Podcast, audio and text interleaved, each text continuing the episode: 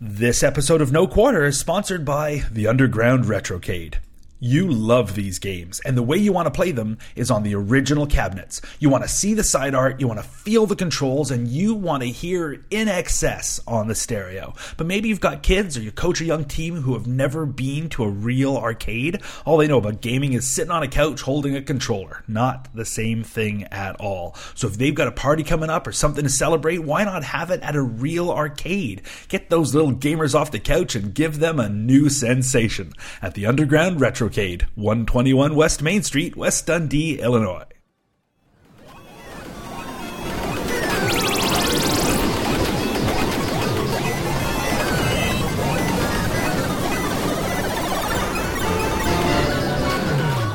Join with Bega to defeat the Menace Varga. Save the planet Earth. Welcome to No Quarter with your hosts, Michael McGinnis and Carrington Vanston, funded by a grant from Darlington Electronic Instruments. Are we funded by a grant? Well, we're not, but we're. Is it a guy named Grant? Not even that. No, I was. I just watched one of my favorite movies recently, A Real Genius, and that's kind of one of. Oh, okay. I, I tweeted, I twittered, as the kids say, about Real Genius today. I don't watch your tweets. They are making a reboot. NBC is rebooting it as a sitcom, and it's being produced by Adam Sandler. Have I ruined your day yet? um, so they're calling it Real Genius, but it's not not at all. Is that what I'm hearing? I don't They know. It's real name? disappointing because I agree. One of the best movies ever. It is untouchably wonderful, and I am very disappointed that anybody's going. Do not touch it. Do not touch my real genius. Yeah, I was. I was kind of. I had, had the lines from that that scene uh, where he's where he's doing the PBS show in, running through my head, and I was trying to pull that off as the intro. It didn't work very well, but uh, it sort of ends up with that. Uh, Tonight we'll take a look at something most of us take for granted: the colon. What does it look like? And I just kept hearing in my head. We'll take a look at something that most of us take for granted. Bega's Battle because it's a piece of poo that fell out of somebody's colon. Do people take it for granted? Uh, I don't know. I sure hope not. It's not. We're not, folks. We missed last week, and we've come back not with a good game to discuss. I think we only came back to do the show because we knew that it wasn't going to go away until we talked about it. exactly. If we don't discuss this game, we can't play a new game. Um, And it was worse because because like having the week off just ended, ended up with us having an extra week with Bega's Battle. Not that I went back to it, Well, to be honest, I didn't play it this week at all. I played it last week. I'm like, I'm not playing this again. uh, what a terrible game. But first, feedback. Feedback. Well, we got some feedback. Uh, most of this is a week old because I'm on a new computer as of a few days ago, and I haven't even installed email on it. In fact, I was, the last half an hour was a mad scramble to install audio recording software. So I'm like, oh right, I have to be able to podcast. So uh, hopefully, I'm recording my side of this. We will see. Uh, different mic, different everything. So I don't know. I have no pop shield. I'm trying not desperately not, to pop. Um, I haven't been on Facebook in four months.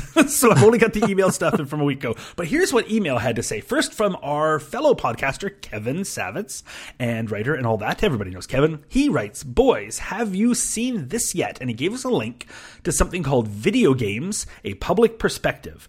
And the description for it is Arcades and video games corrupting our youth. This vintage 1982 Atari funded production tries to quell fears by having various publish- public officials, clergy, mom and pops tell how arcades are cool. Great period piece with shots of vintage computer gear, arcades, Atari labs, university game research, 80s hair, wide ties, and leisure suits. Wow. Have you have you watched it? It's awesome. I, I haven't had the chance to yet, but I assume that, that because it was from Kevin, that it was awesome because everything that comes from Kevin is awesome. It's one of those things where it's great to see the period stuff and great to see the shots of the actual arcades. That's super fun.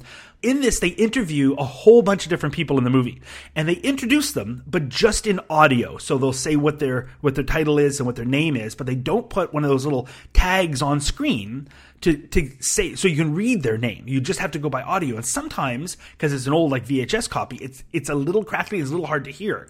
But as far as I can tell, this guy's name is psychologist Gary Sea Monster. you know? So it's awesome. He's the best reason to watch. Just watch it for Mr. Sea Monster. So like uh, D- Dr. Spotchemin. exactly. So anyway, I loved it. It was it was fantastic. So Kevin, thank you very much for the link. We will, I think, in turn, let's throw up a link to Savetz Publishing, which is which is Kevin Savetz's media empire. So and we'll it's really that. full of actually good, cool stuff. Not exactly. not like the stuff that you you find at our site, but real good stuff. exactly. We'll, we'll send you off to better sites. Come to our show notes and we'll send you elsewhere. Um, let's see. What else did we get? Quinn, also fellow podcaster. You might know her. You might, in fact, mm-hmm. podcast with her. Um, Quinn says, Hey, gents. Boy, we can call boys. We can call gents. Everyone's so nice to us.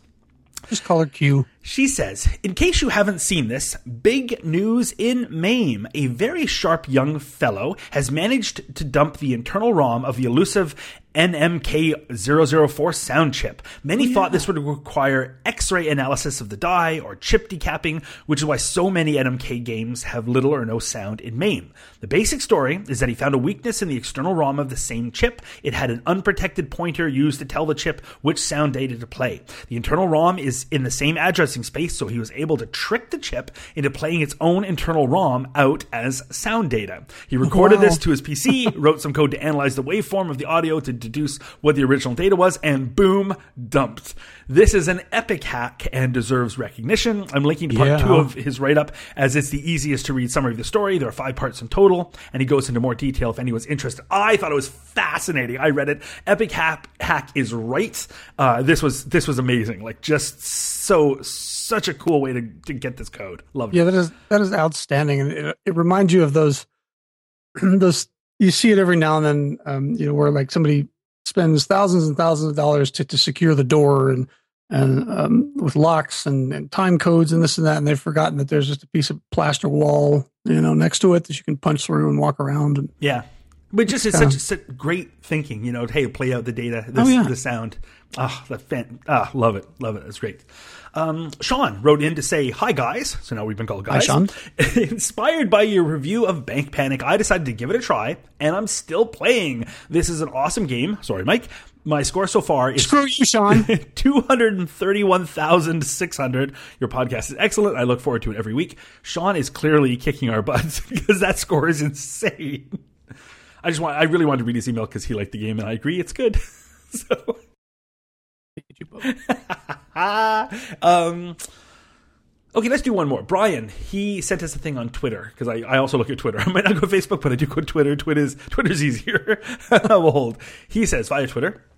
This retro arcade movie mashup will bring back oh will bring you back to your youth. And that's actually the title of the Huffington Post article. I'm not a massive fan of Huffington Post, but really it's kind of like an article, but really it's just this person has put together um, clips from movies that show arcades and these are like retro movies movies from the 70s and 80s that and it's the scenes that take place in arcades and it's awesome. So uh, i just it's fun to watch that and like pick out the games. It's fun to watch that and pick out what films you recognize and all of that. So i, I really just enjoyed it so i want to throw the link into our show notes. Neat. That's all i got. I, I mean, I'm sure we got more, but I again, I have no email on this computer, so that's what you get. Yeah, well, we'll dig through it next week when when I'm in a better mood, having played a better game than this. Well, see, having having little feedback means we get to get to Bega's battle even quicker. Beware, the power of Varga lives to destroy Earth. But now there is a being more powerful than Varga, Bega, more machine than man, born to fight to save the human race with the goddess Luna at his side. Earthlings endowed with superhuman powers by Luna join the battle but first, Vega must find all of the nine images of Luna in this laser fantasy. And then, Vega's battle begins. You picked this game. we, um, I, I forget which listener suggested this, but whoever you are, you've earned yourself a triple lifetime ban. I think I think they do it on purpose. I swear our listeners just they punk us and they pick these yeah. games and say, "Ha, let's make them play this for a week." I have I have often cut Data East some slack over the couple of years that we've done this for putting out. Yes, they put out crap Apple II games, but oh, this arcade game is good and this one's not is is better. But that's all gone. All of my goodwill for for Data East has been erased. That company sucks. This game sucks. I hate it all. We do a lot of Data East games lately. We got like we do. Yeah, we gotta get I, some Williams stuff up in this house, man. Well, well those games are actually hard. Well, true. Uh, I yeah, well, you know, I, I, enjoyed a lot of Data East games. Um, the one that's in my head right now is um, uh, Karate Champ. Uh, I liked. Yeah, that was RoboCop. good. Uh, Karate Champ was fun. really there's, good. There's a bunch of them, and this is just not one of those games. This is a a Laserdisc game that was released in 1983, and I we've think it talked was their about. first. I think it's the first 80s Laserdisc disc game, as far I, as I, yeah, can I think tell. you're right. Yeah. I think you're right. It's in July of 1983, and it's so we've talked. There seem to be kind of there's two types of Laserdisc games. There's the ones that are bad and really bad. well, there's that, but there's the animated story where you're playing a character in the story and you're moving through and Like Space scenes Ace change, right? um, Space Ace and Dragon's. Lair and things like that. Uh, and then there's games like Firefox and and um, uh, a few others where they use the uh, uh, they use standard arcade graphics for the actual game interaction, and then then the laser disc scenes from the laserdisc playing sort of paint the background. And um, I don't think it ever really worked all that well in any case when they did that.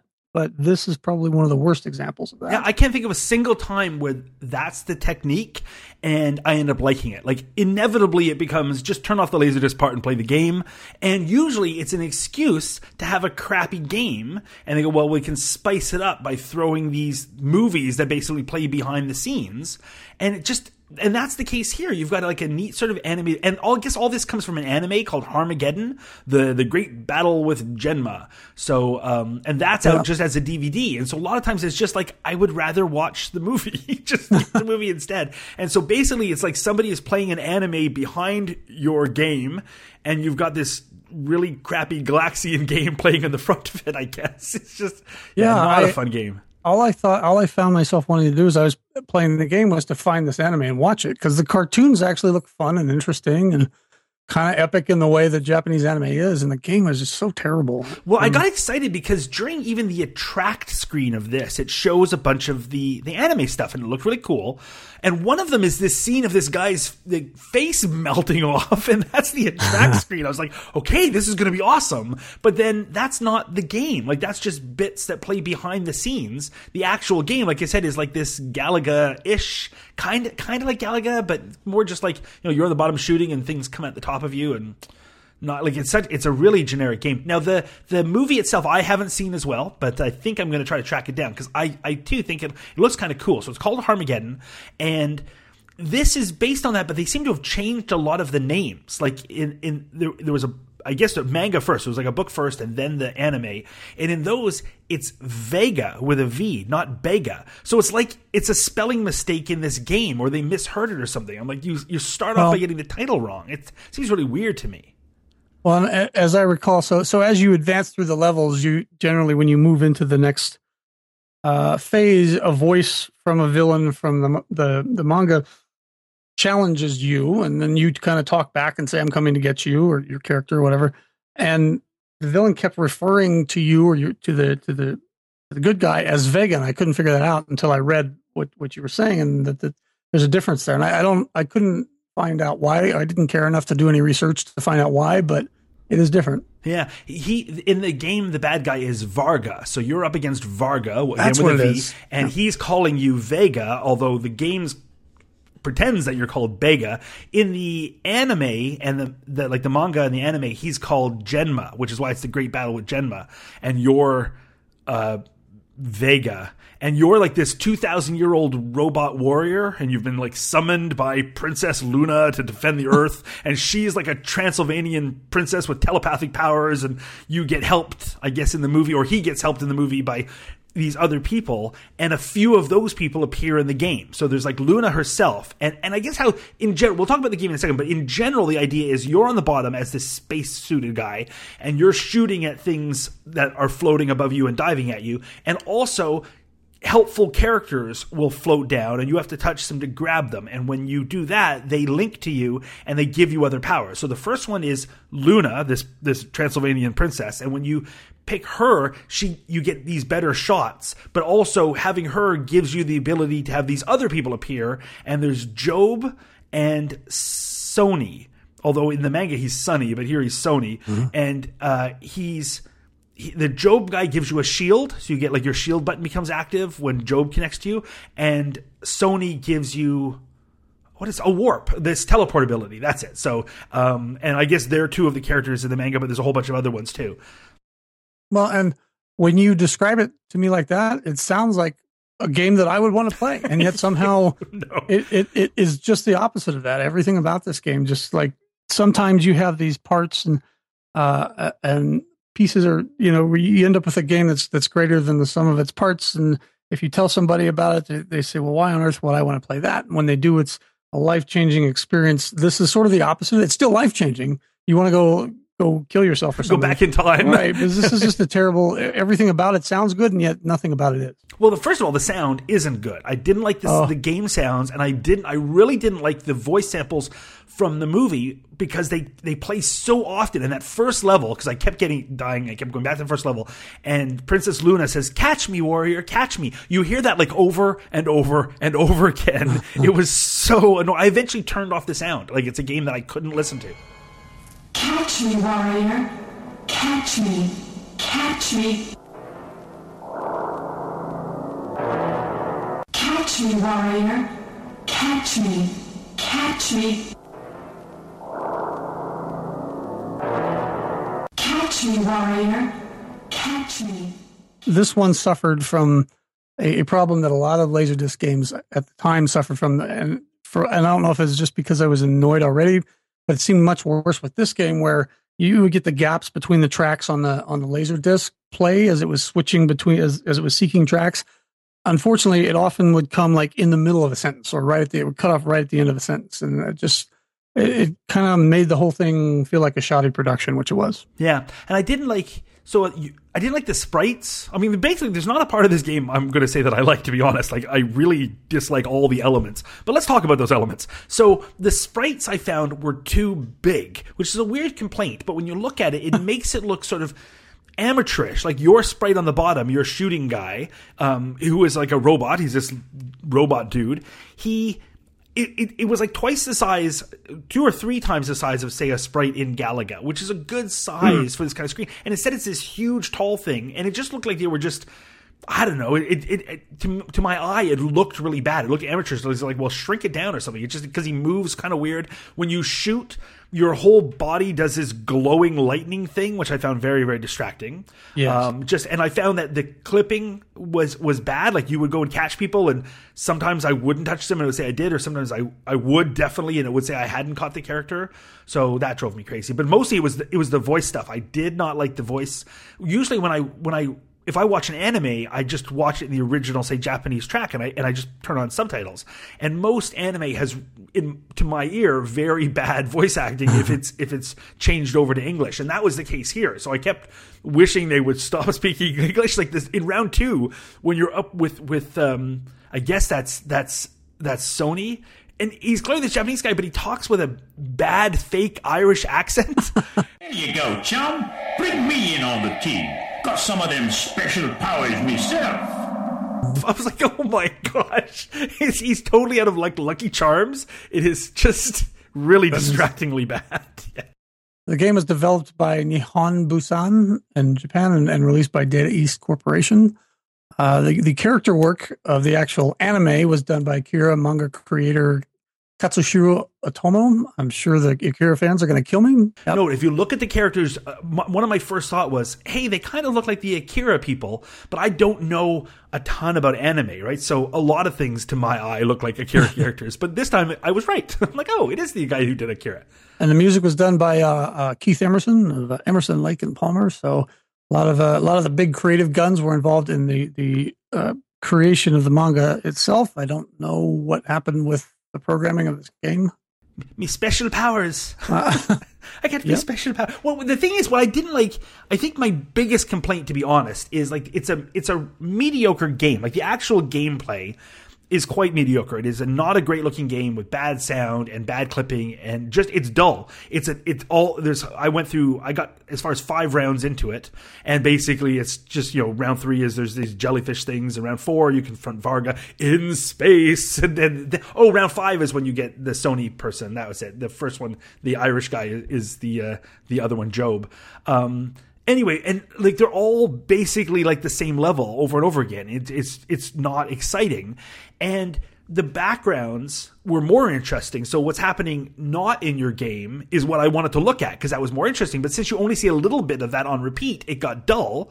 So it's just it's a bad combo. And I found as well the backgrounds are so distracting sometimes because it's basically an anime playing behind your your game. So in round 3 in particular when you're doing those shooting the jellyfish things, they shoot these little missiles and I and I often couldn't see them because the laserdisc movie playing behind the scenes is so frenetic it would hide the missiles making the level harder than it normally would be. So I just I wanted to just turn off the laserdisc part. Yeah, um, ugly, stupid, annoying, and boring come to mind when I think of this game. yeah Um, and, and I know Well, no, that- okay. Okay. I guess I'm trying to think of something good about it. One good thing, I guess, in a sense, Hmm. is it is technically a branching storyline. You do get to make choices every once in a while at the end of a level of which way you're Oh, going to well, go. So case. kind of like Cliffhanger had that. Like it's a so at least that's something they try to. uh, But but honestly. It's such a it's such a non-interesting storyline because you don't get to really follow it like the movie that I, I wasn't that interested in it. But I guess that's at least one thing about it. Yeah, I, I feel I feel kind of bad sitting here tearing it apart like this. Because I'm, I'm well, I'm sure there are fans out there who, who love this game and have the reasons for loving it. And I'd be surprised. Um, Honestly, I can't see this being on anybody's like top twenty list. No, um, no chance. uh, well, I, I don't know. I mean, uh, those are big words, but uh, Those are um, big words. I, I just I, I don't find a lot of redeeming value in the game. It's you know I guess maybe it's like you said, Carrington. Its biggest crime is that it's mediocre and and not in not in an interesting what it could have been way. There's just nothing here to this. Now there um, is a thing. This um, somebody I don't know his name. Jeff. So Jeff something runs a site called jeffsromhack.com.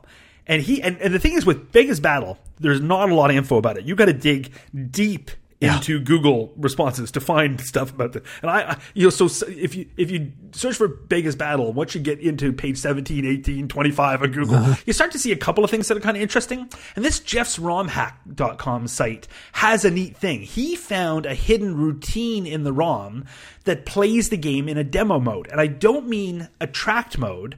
The game actually can play itself. So you can launch this code it plays itself by reading from a list of predetermined moves, and it's like it takes over the joystick, although it doesn't actually move it. It's not, sorry, Charlie, but it takes over and it actually plays the game. So they've they've recorded a bunch of moves, and it'll and so it just plays them back, and so it's like somebody playing live, and it takes a massive amount of ROM. Like the majority of the ROM is that code, but that code is never actually called anywhere.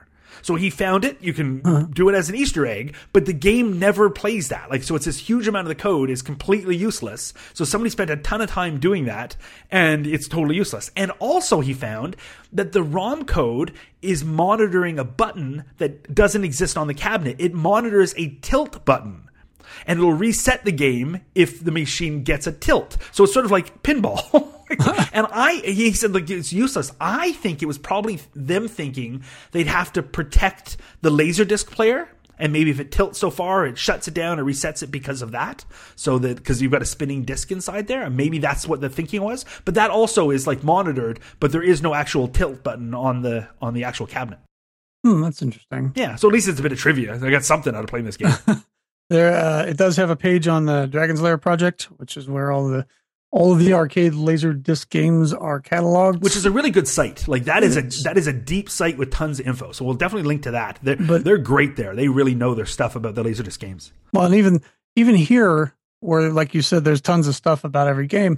Compared to the other games on the site, there's just there's not much listed. They've got uh, you know the owner's manual and schematics and a few other things like that, uh, but there's just not a whole lot here. Uh, it did. I, I I found I found the ROM information or the the PCB information, the CPU and stuff like that um, somewhere, and I wrote it down. I don't have it in front of me, but because it's a Laserdisc cabinet, I think it's more the more important piece is the Laserdisc player that it used, uh, which in this case is the Sony LDP 1000A, and they also have a, a, a DLP has a an operating instructions sheet and a programming manual for that particular model of of um, a Laserdisc. Now, that was a big part of their marketing push for this game for Data East. All the flyers really promote it as being a heavy duty commercial Laserdisc player. Um, like on the one flyer, let me hold it up, it says uh, Bega's Battle utili- utilizes the only commercial slash industrial laser machine in the video game market today. It's designed for heavy play conditions, not just occasional use like some consumer technology based machines. Bega's Battle gives you reliability for commercial use. So, I mean, it's too bad that they didn't need the reliability because who's going to play this game long term? but so I guess because this coming at in '83 or whatever, there it's still the beginning of Laserdisc stuff, but right away they got a rep for being unreliable. So I guess this was Data East coming in a little bit later, saying, "Hey, look, um, you know, a couple of games already exist. The failure point always is the Laserdisc, so they're going with a, a, a heavy duty commercial one designed for constant play." At least we're not that guy over there. Yeah, exactly. We're this guy over here with our crappy game, but it'll keep running. So yeah, and if you if you if you read the Bega's Battle uh, owner's manual, uh, a large portion of it is is um, the care and maintenance of that Laserdisc player itself. So, uh, is there anything at all interesting about the cabinet? Not particularly. I mean, it's pretty colorful as as cabinets go, which is nice, and it has a.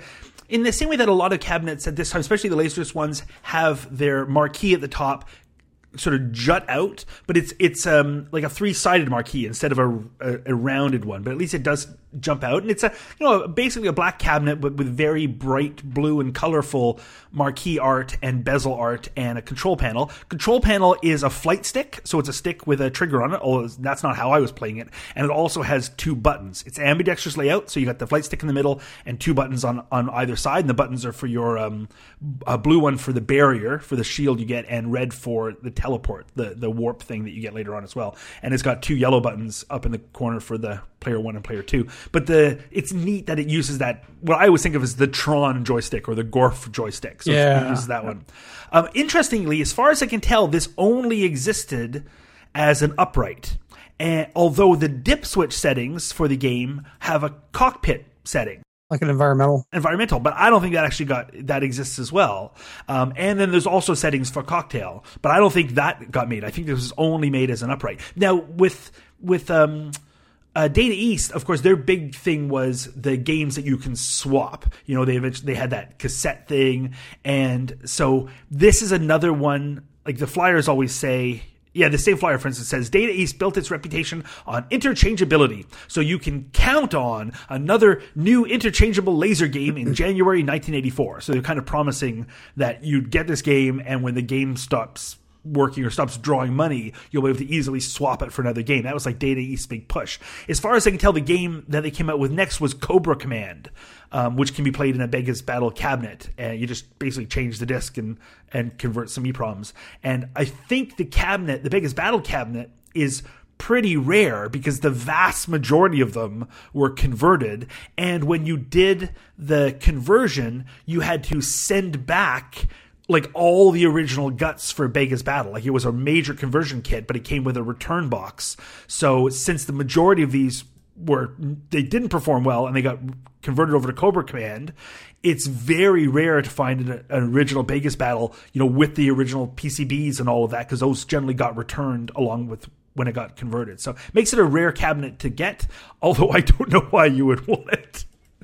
to, be, to be perfectly honest. Um, well, yeah, and I, I'm reading on arcadehistory.com and, and they're talking about there were only 700 of these made to begin with. Wow, that is Uh, rare to start with, and then most of them getting converted. So yeah, rare, pretty collectible. And then I, I was I read somewhere and I don't have the note in front of me, but I guess when this came out, they were charging a dollar fifty six quarters for this. And that was the thing with laser discs. Yeah, like it was it became an expensive game, and I never, I laser discs never hooked me. Mostly because of that, you'd walk up and they'd want like a dollar to play this game that would kill you immediately, and you had no agency. You never felt like you were really playing the game. You were mostly watching it. Here, at least, you are playing sort of a, a crappy Galaxian game. But who wants to play a crappy Galaxian game for more than a buck a play? Right. Well, even games like Dragon's Lair, um, they were more expensive, but I, I when I when I saw them, I would pay like a dollar, dollar twenty five at most. I, this is I never saw anything that was a dollar fifty. So this is, uh, you know, there were only seven hundred of them. It doesn't surprise me that it didn't do well. I mean, that and it's a bad game. Yeah, and that's it. Like if you if you went and dumped you know six quarters in this to play, and then this was the game you got. Because when you watch the, the track screen, it doesn't really show the game so much. You're you're looking at the bits of the anime. So I think you you would you probably assume it's a Dragon's Lair type thing, like you're going to play the anime, and then you start playing the game, and instead it's like here's your little sprite, start doing your pew pews. It's like oh, give me back my money. Yeah, just not good at all. Uh, the the world record um, Is that I- seven. that, I, that I found was set by Steve Harris uh, on July 18th, 1983. So like the day the game came out, I Yeah, guess. last person to play Um, it. uh, and he scored 120,000 points. Yeah, that's what I found as well. I, th- I think that is still the standing world record for it. And and that's not something to be proud of, Steve. No, because I did better. No, I'm kidding. Whatever. So what about? uh, well, let's let's talk scores. Let's wrap this sucker up with some scores.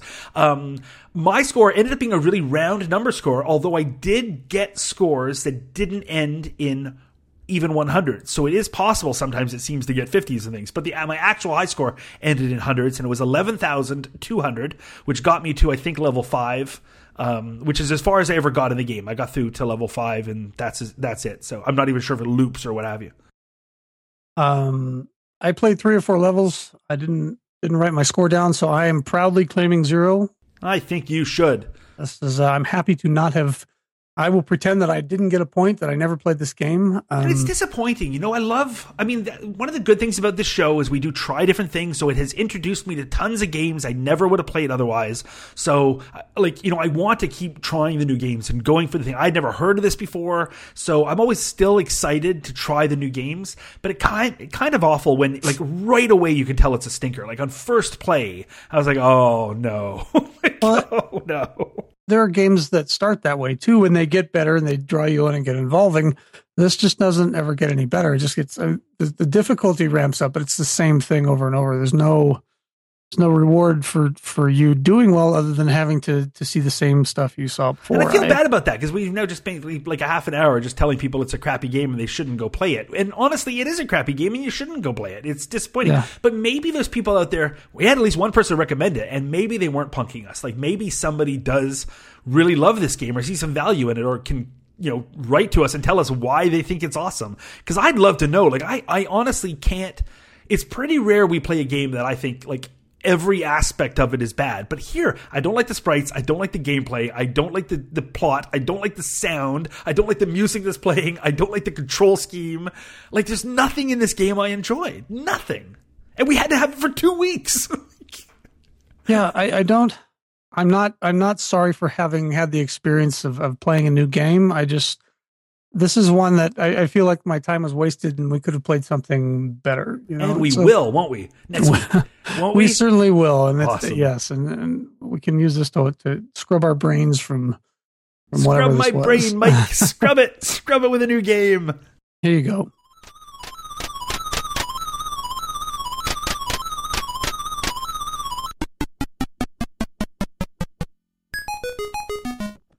So don't play Bega's Battle. That's what we say. Put that on the flyer.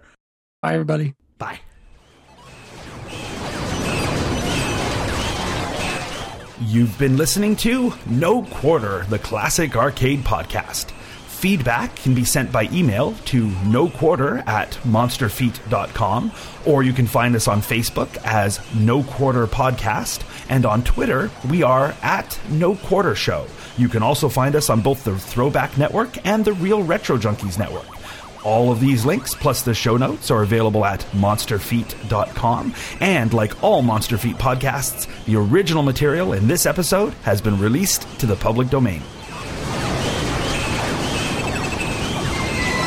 He is called Bega, last of the Earth Warriors.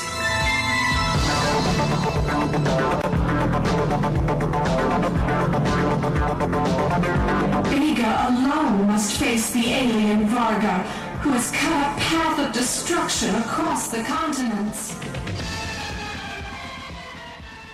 Catch me, warrior. Catch me. Catch me, warrior. Catch me.